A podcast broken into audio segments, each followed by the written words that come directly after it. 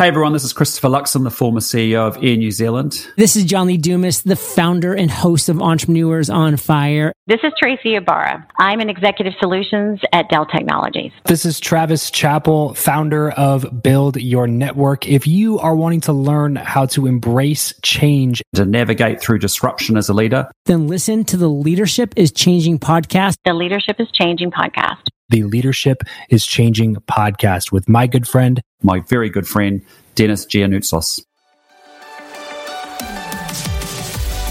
Welcome to Leadership is Changing.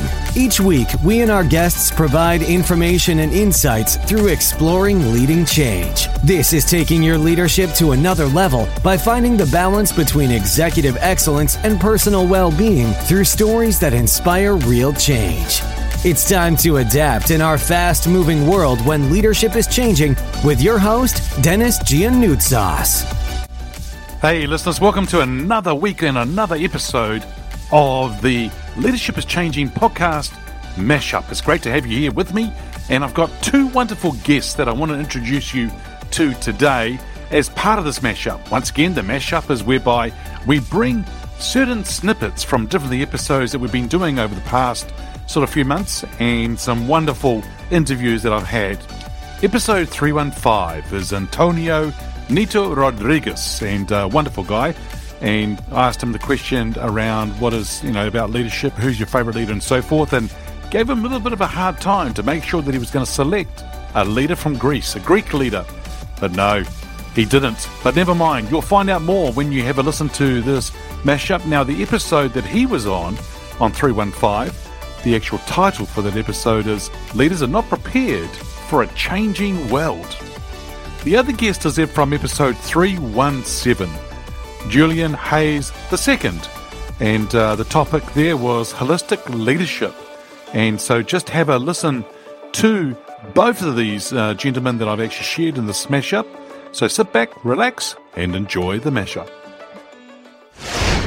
Antonio, now this person could be alive or from history.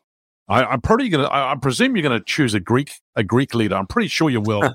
or maybe you'll choose a Spanish one. But yeah. the thing here, I got the question I've got for you is, who's your favorite leader and why? I will not talk about a leader in a business. One of my persons that has kind of touched me most is a, uh, one of the most probably the world expert in executive coaching called Marshall Goldsmith. I had the pleasure to meet him in some awards events, Thinkers 50, and what this Marshall did a few years ago, he said, well, I've been very successful. I've been uh, coaching the most important CEOs around the world. I want to give away for free all what I've learned to 100 people. And I, I thought, wow, this guy is amazing. I was lucky to be part of one of these 100 people and the generosity of sharing what you've uh, learned and what you've achieved to other people. I've done come across very often. I thought, well, this is usually these people tend to be very ego centered and selfish and they want more and more and more. And I found this person, Marshall, who was willing to share. I said, well, this is, I think, modern leadership where you give away what you know, mostly freely. He introduced me to other amazing leaders like Alan Mulally, who was the former CEO uh, of Boeing and moved into Ford, CEO of Ford. And I had the pleasure to discuss about leadership with Alan Mulally. So this type of two people, I would say, have uh, become friends and great influencers and great examples of leadership. It happens to know Alan Mulally was one of the best project sponsors I've ever met. He used that when he was developing uh, airplanes in Boeing, and he did that with Ford too. So it became also a connection personally on my topic. Okay, if you want to be a successful CEO, then look into Alan Mulally. He really understood projects and how to implement that in, in two major organizations. So this would be my top two picks today, Dennis. Sorry, it's not Greek or Spanish. oh, never mind. I'm sure they know some Greek, so that's all good. Um, yeah. uh, Antonio, what's really what's quite interesting you're saying there is about these two individuals. So for me, the question that just came up for me then is the importance of hanging around or being around successful people. for leaders who want to become CEOs or they're in a C suite role or they're in a senior leader role right now and they want to become a C suite or they want to be on a board and, and um, or even people who want to become a frontline leader, right? What should they do? Should, you know, around successful people, should they hang around them? What, what's, what's some things you think that they should be doing? Absolutely, that is. I think it's important nowadays. It's quite easy to follow uh, influential people and even get in touch with them and say, listen, if you don't mind, you can you spare a few minutes. I'm looking for some advice. I appreciate what you're doing. So I think you need to be careful because the pros of this accessibility becomes a con in terms of, well, they get too many requests, right? And, and I'm sure you get that, Dennis. I get a lot and, and you try to keep polite, but just when you find the right approach to you, then you say, okay, I'm going to spend time with this person. I think I can add somebody, but if they're demanding, their, the approach is not, then you try to ignore them. So, but definitely, I think trying to get into these networks where people are generous, who are willing to share. I'm against commercializing everything, right? And, and having different type of subscription, the golden, the platinum, and that you need to find uh, the right leaders where you can get access to them. I think that's part of leadership, right? Is being accessible and helping other people. So definitely don't be shy. Just uh, be careful or thoughtful on how you approach these people for some advice. But if you do it right, I think you can really get a lot of this approach for becoming a better leader. Definitely. Yeah, I, I like what you said there in relation to the fact that you know you can approach them, but um, but also you know being around people and giving things. I don't mind giving my time to people and helping people and giving things to them, you know, maybe information, things like that, my knowledge, experience, as long as they go and do something with it. If you're going yeah. to come to me and you want to, you want to, uh, you know, suck my brain as they call it, I want to, you know, just to pick your brain, I'm like, well, yeah, but what are you going to do with this here, right? I mean, it's really important that you're going to do something with it going forward. And I think that's that's important to think about. Now, Antonio, you mentioned before in relation to a little bit about leadership is changing, and that's the, of course the title of the show that we're on the episode, this podcast. Uh, when I mentioned that title or that statement, leadership is changing, what does that mean for you? Well, it just resonated so much because I'm I'm thinking the future of work or the workplace or how we see organization. I believe it's changing dramatically. We've never seen the change that we've seen, and I'm not talking about uh, working through Zoom or hybrid or virtual, my research and my publication in HBR, the book or the article about the project economy says that for the past century, most of the focus and the leadership and the structure and the culture and the hierarchies has been focused on operational activities right? 80, 90%. That's management attention, leadership attention. Priorities has always been operational activities. The, the extensive, the marketing, the finance, the, the operations, the quality, the sales. But with, with the increase of speed and the increase of change and plus adding to the mix the uh, automation, heavy automation, robotization, AI, operation shrinks. And what you see is that now most of the people, like in banking or finance. You see them working in project based teams and agile teams. And, and to that point is that we just discussed that this leadership is different in a changing world where people don't report. People want freedom. People want to be self managed, but they yet they want to be inspired too. They want to have the resources. They want to have senior leader support when they need that, not when you want it. So it's a very different ballgame.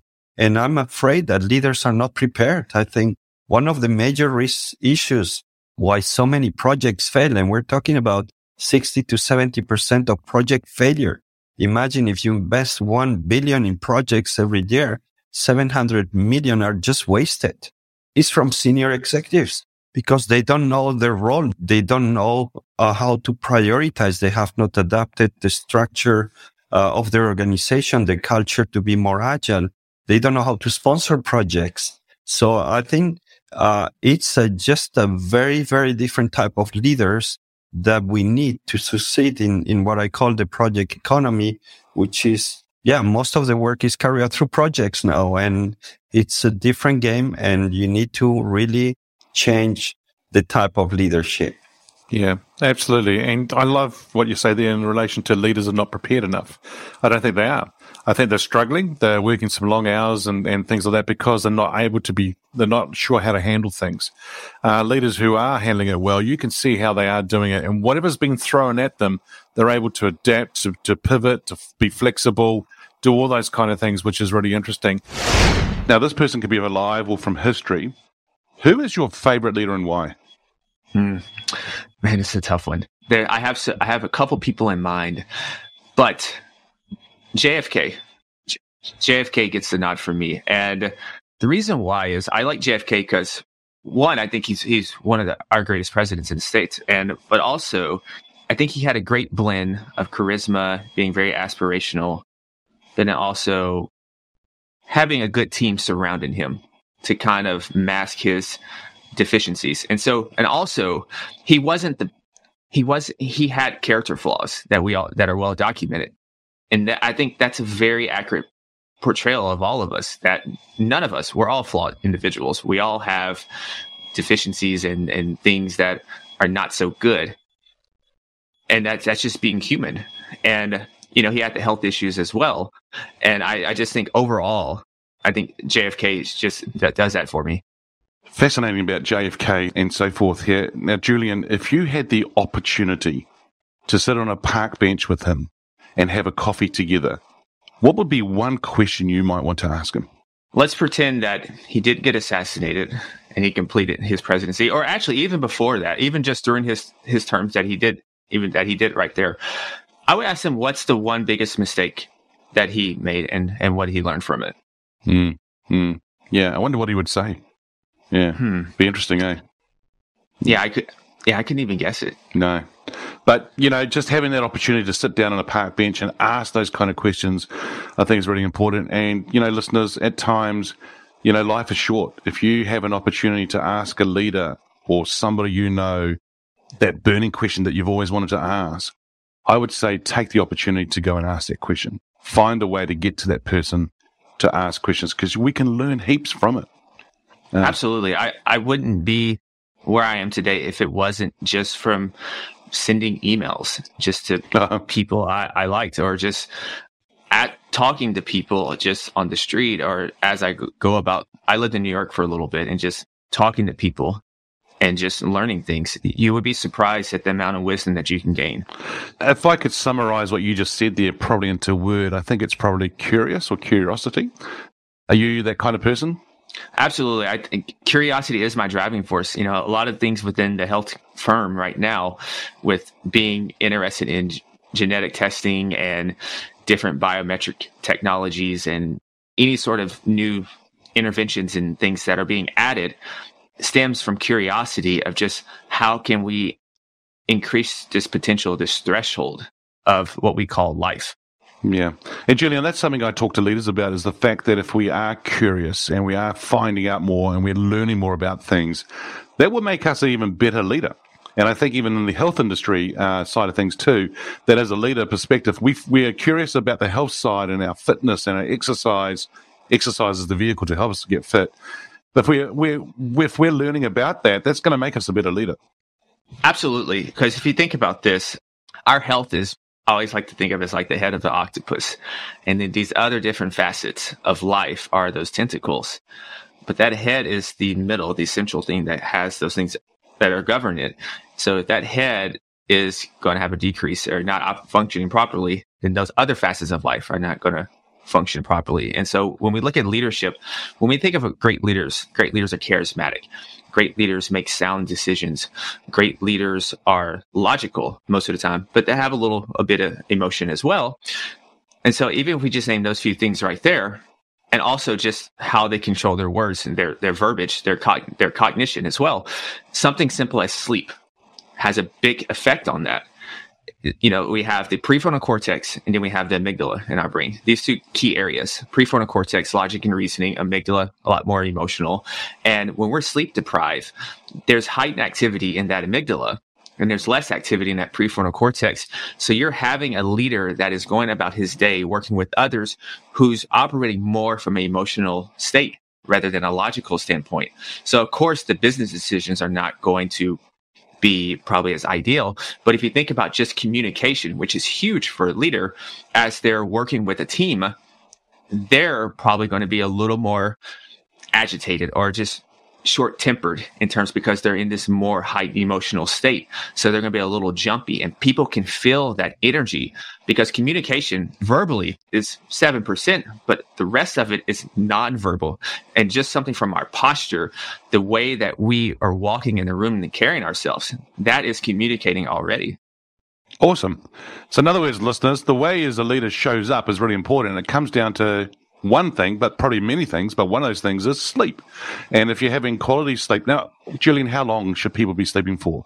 How, how many hours should yeah. they be getting? Mm-hmm. We used to think that eight hours was the gold standard. Mm. And now, thanks to the genetics and a lot of different other research studies out there, it kind of depends. So, generally, what I tell people without knowing any background on them, I typically say about seven hours is typically the sweet spot for most people. Now, if you have a more highly stressful life, if you're putting a lot of stress and, wear and tear on your body, you're probably going to need more. So, an example for myself, I train maybe I train probably two times a day. Typically, I, I, go for long runs. I box sometimes. I lift weights in addition to the the work stuff. So that's a lot of extra strain on my body.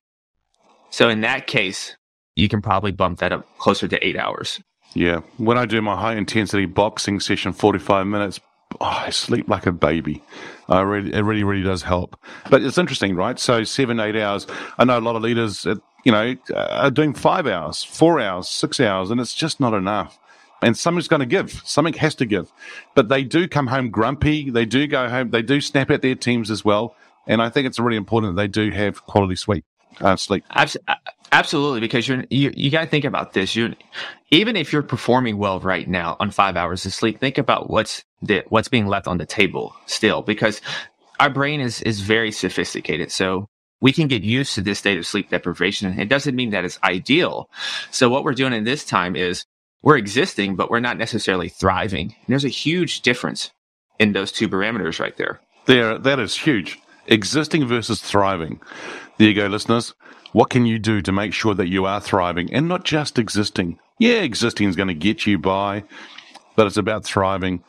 And actually, this is a great segue now into the next question here, Julian, which is around the title of, this show here is called Leadership is Changing. When I mention that title or that statement, what does that mean for you?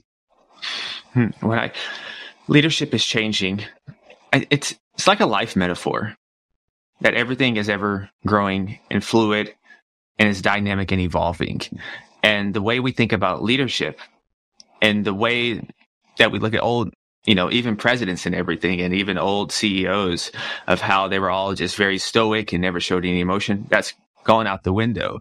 I think leadership now is being a much more holistic and well rounded individual who has a high EQ and IQ as well to both balance those things. Mm-hmm, yeah. And listeners, do go and find out more about the IQ and the EQ side of things. I think it's really important that what Julian's just said there for you to think about. Well, there you go, uh, listeners. What a wonderful mashup that's been. We're from episode 315, Antonio Nieto Rodriguez, and talking about becoming a leader is a marathon. And some really, really cool stuff that he's sharing, especially around project management and what are the executives looking for and of course, how a lot of them are overwhelmed because they have more projects than people. Julian Hayes II around holistic leadership, and he was talking about fitness and the way that the brain works and our mindset. And of course, I asked him the question how much time of sleep or how much sleep should we actually have? And of course, it used to be around about the eight hours, but you know, he says nowadays depends on everybody. It is really dependent, but also he sees people around the seven hour mark is probably optimum. Whatever it is, uh, listeners, have a listen to the full episodes on both of these interviews that I did. Wonderful. But also, what I'm going to ask you to do is if you haven't put a review and a rating, if you listen to Apple, please go in there and put a review and a rating. That really is going to help the actual level of the actual podcast being seen by other people as well. And you know, and I know that the information on these podcasts, these episodes have been wonderful, and people can learn so much from them if they get to see and listen to the podcast. All right, listeners, it's great being with you. Until next time, thanks for joining. Thank you for listening to this episode of Leadership is Changing with your host, Dennis Giannoutsos. Each week, we and our guests provide information and insights through exploring leading change, inspiring executives and leaders to adapt and lead a bigger game in a fast moving world.